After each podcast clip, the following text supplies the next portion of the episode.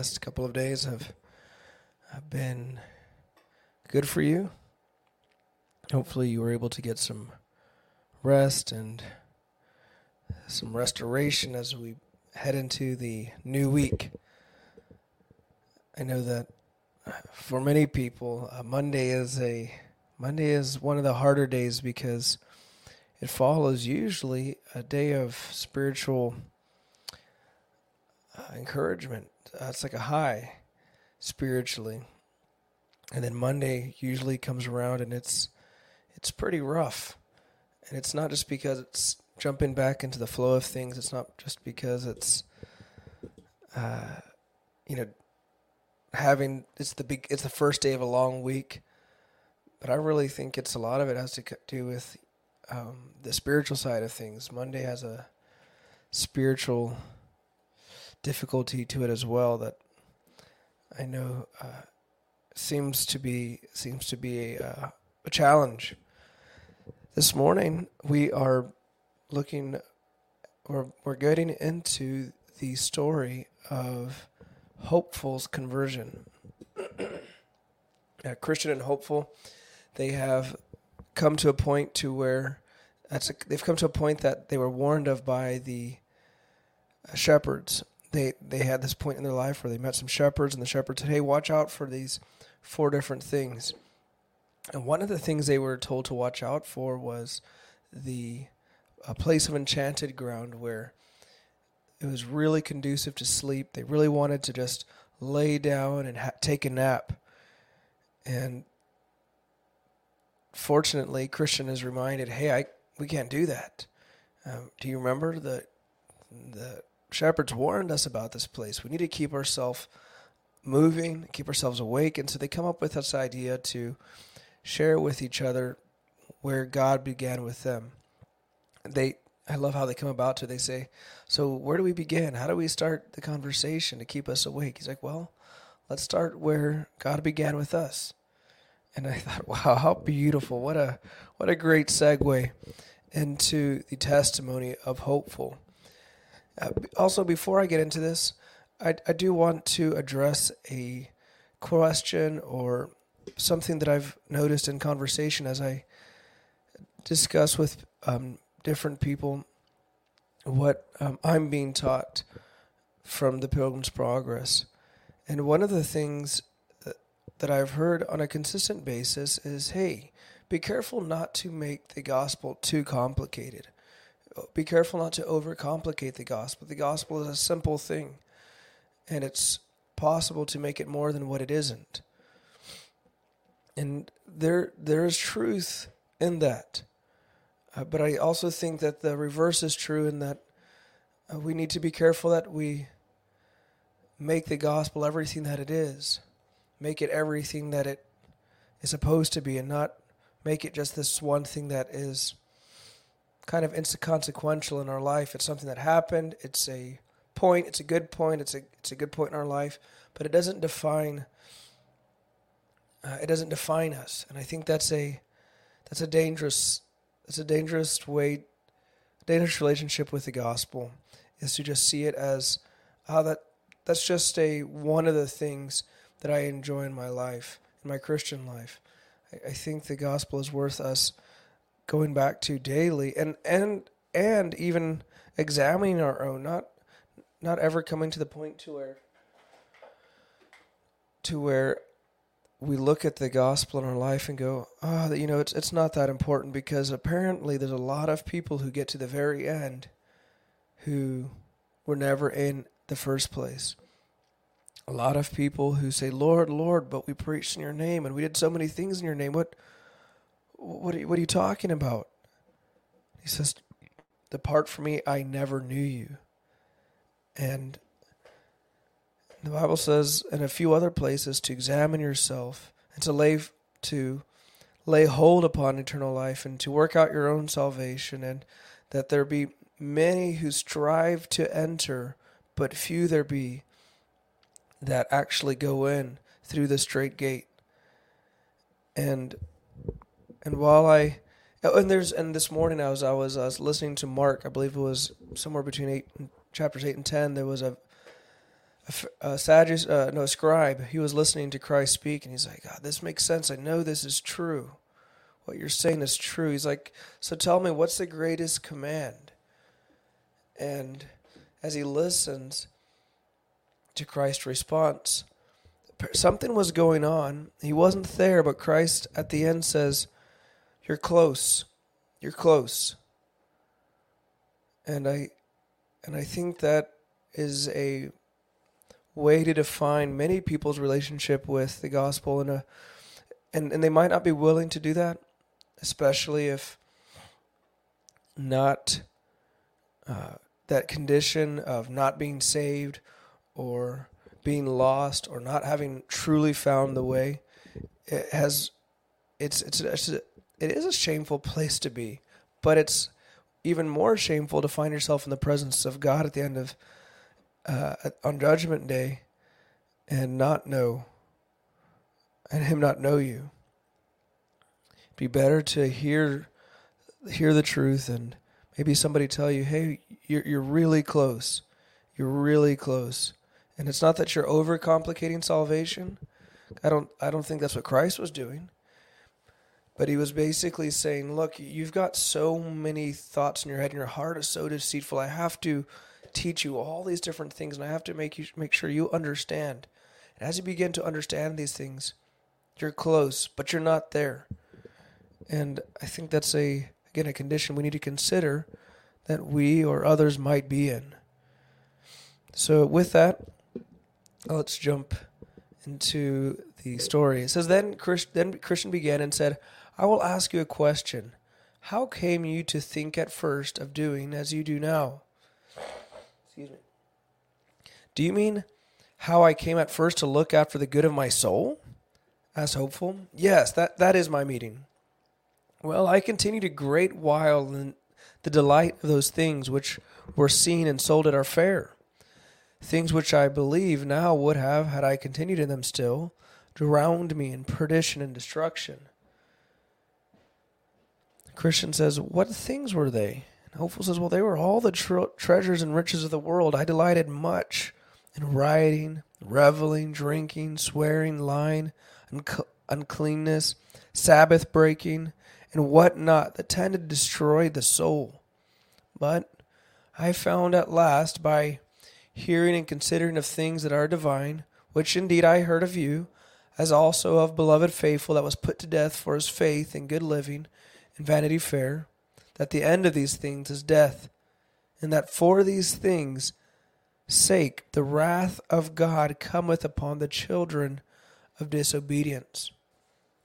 There's a few references that are made here, one namely being here in Romans 6 621 Romans 6:21 begins What fruit had ye then in those things whereof ye are now ashamed for the end of those things is death but now being made free from sin and become servants to God you have your fruit unto holiness and the end everlasting life.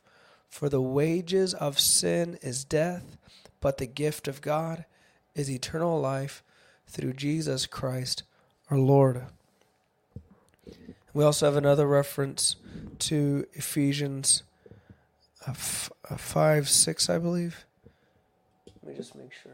Yeah, Ephesians 5 6, where he says, For these things' sake the wrath of God cometh upon the children of disobedience. Christian says, And did you presently fall under the power of this conviction? Hopeful says, No, I was not willingly presently. I was not willing presently to know the evil of sin, nor the damnation that follows upon the commission of it, but endeavored, when my mind at first began to be shaken with the word, to shut my eyes against the light thereof. Yet Hopeful was a resident of this Vanity Fair when hopeful when Christian and Faithful first walked in. Christian says, But what was the cause of your caring of it? Thus to the first workings of God's blessed Spirit upon you. Hopeful says, Well, the causes were first, I was ignorant that this was the work of God upon me. I never thought that by awakenings for sin, God at first begins the conversion of a sinner. Second, sin was yet very sweet to my flesh, and I was loth to leave it. Third, could not tell how to part with mine old companions. Their presence, actions were so desirable unto me. And fourth, the hour excuse me. Fourth, the hours in which convictions came upon me were such troublesome and such a heart affrighted hours that I could not bear, no, not so much as the remembrance of them, of them on upon my heart. Wow, wow! Look at that. What a concise way to put the struggles of so many. He says, we have a note here from the author. He says, Here you see, as our Lord said, it is the Spirit who quickeneth. The flesh profiteth nothing, according to John 6 63. The flesh, or our carnal nature, is so far from profiting in the work of conversion to Christ that it is at enmity against him and opposes the spirit work spirit's work in showing us our want of him and bringing us to him man's nature and God's grace are two direct opposites. Nature opposes, but grace subdues nature and brings it to submission and subjection. Are we truly convinced of sin and converted to Christ?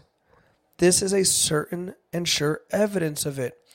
We shall say from our hearts, Not unto us nor unto any yieldings and compliances of our nature, free will and power, but unto thy name, O Lord, be all the glory.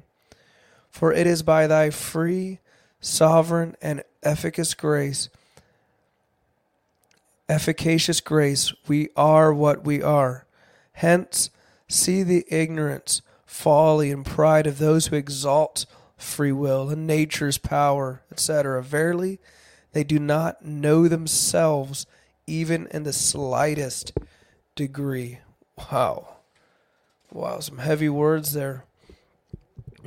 Man's nature and God's grace are two direct opposites. Are we truly convinced of sin and converted to Christ? This is a certain and sure evidence. We don't say, "Oh, this is this is something that I did." You know, here's here's what I did to to work this in my life. No, it is the spirit who quickeneth, the flesh profiteth nothing. It was nothing that I did, no free will of mine, nothing that I could do, no power of mine own, but his alone that br- brings me brought me and brings me to this point. You'll forgive me my voice is uh, going out a little bit here. Then, as it seems sometimes, you got rid of your trouble, said Christian. Hopeful says, Yes, verily, but it would come into my mind again, and then I should be as bad, nay, worse than I was before. Well, what was it that brought your sins to mind again? Well, many things. If I did but meet a good man in the streets, or if I heard any anybody read in the Bible, if I if my head began to ache, or if I were told that some of my neighbors were sick, or if I heard the bell toll that some were dead, if I thought of dying, and if I heard that sudden death happened to others.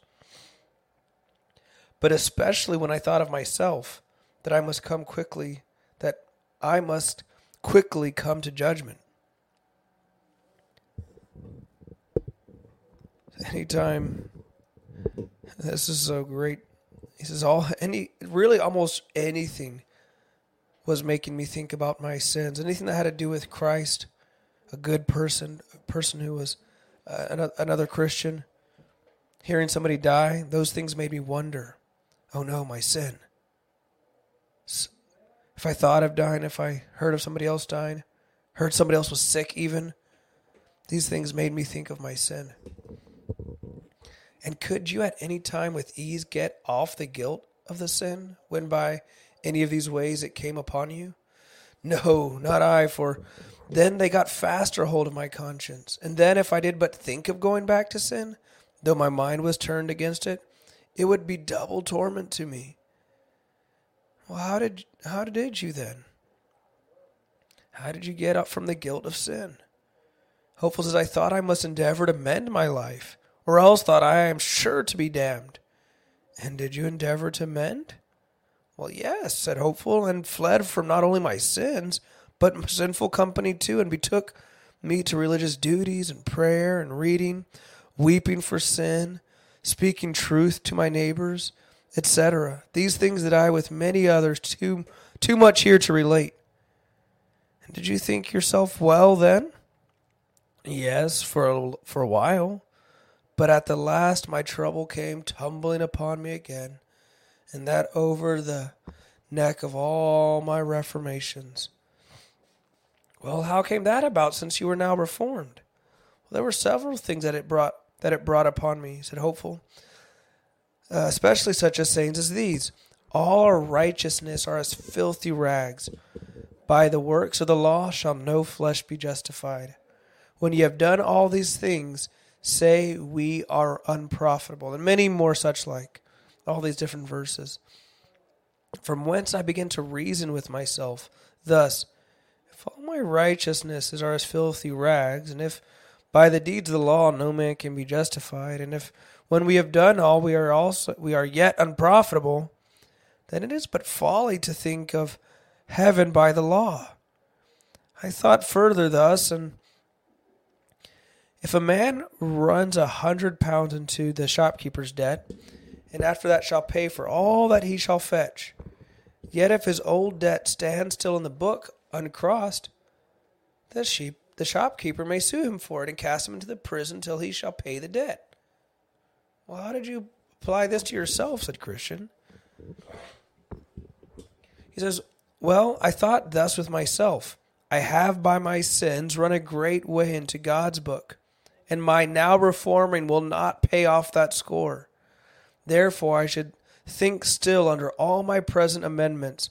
But how shall I be freed from that damnation that I have brought myself in danger of by my former transgressions? Christian says, Well, that's a very good application, but pray go on. Hopeful says, Another thing that hath troubled me ever since my late my late amendment is that if I look narrowly into the best of what I do now, I still see sin, new sin, mixing itself with the best that I do, so that now I am forced to conclude that notwithstanding my former fond deceit, conceits of myself and duties, I have committed sin enough in one duty to send me to hell, though my former life had been faultless. Wow. We have a note here from the author. He says, When the heavenly light of truth makes manifest what we are and the danger we are in, then we cry to God to deliver us from the wrath to come and to direct us to Christ, the refuge set before us. Lead me in the way everlasting. It becomes our cry. Lead me in that way. What did you do then, says Christian? Hopeful says, Well, do? I could not tell what to do until I broke my mind to faithful, for he and I were well acquainted. He told me that unless I could obtain the righteousness of a man that had never sinned, neither mine own nor all the righteousness of the world could save me. Here's a note from the author. He says, Here's the touchstone to try whether conviction and conversion whether conviction and conversion are from the spirit of truth or not. Because apparently conviction and conversion can attempt to come by another way. So this is how you can tell. Many talk of conviction and conversion work who are yet whole in heart and strong in confidence of a righteousness of their own, or being made righteous in themselves, instead of looking solely to and trusting wholly in the infinite, perfect, and everlastingly glorious righteousness of the God man Christ Jesus, and desiring to be clothed in that and found in him. All conviction and conversion short of this leaves the soul short of Christ's righteousness, of hope, and of heaven. Is any type of conviction or conversion work that doesn't cause you to completely lose all confidence in your own righteousness. Anything that leaves you, your heart still whole. He says, This is not this is this is not the conviction and conversion that will bring you to Christ. The conviction and conversion that brings you to Christ will have zero, will leave you with zero confidence in yourself. Christian says, "What? And did you think he's uh, that he spake truth?" Hopeful says, "Had he told me so when I was pleased and satisfied with mine own amendments, I had called him fool for his pains. But now, since I I see mine own infirmity and the sin which cleaves to my best performance, I've been forced to be of his opinion." But did you think, when at first he suggested it to you, that there was such a man to be found, of whom it might be justly be said that he had never committed sin? Well, I must confess, said Hopeful, the words at first sounded strangely. But after a little more talk and company with him, I had full conviction about it. Did you ask him what man this was and how you must be justified by him? Hopeful says, Yes. He told me it was the Lord Jesus, who dwelleth on the right hand of the Most High. And thus said he, You must be justified by him, even by trusting to what he hath done by himself in the days of his flesh, and suffered when he did hang on the tree. And I asked him further how that man's righteousness could be of such efficacy as to justify another before God. And he told me he was the mighty God, and did what he did and died the death also, not for himself, but for me, to whom his doings and the worthiness of them should be imputed, if I believed on him. Mm. I'm going to have to stop here because my voice is completely going out. I want to keep, I want to continue, but I'm also running up on my, uh, my time here as well. Feel free to read ahead. I know I might do that as well. But wow. Hope at this point either you are identifying with hopeful here, or maybe uh, you look at his story and you see yourself in it at some point, and you're hope you're curious to see the end and see see how he comes out of this. On that note, I hope you all have a great day, and uh, Lord willing, I'll see you guys tomorrow. Thank you so much for joining the broadcast, podcast, whatever I call it. All right, bye. God bless.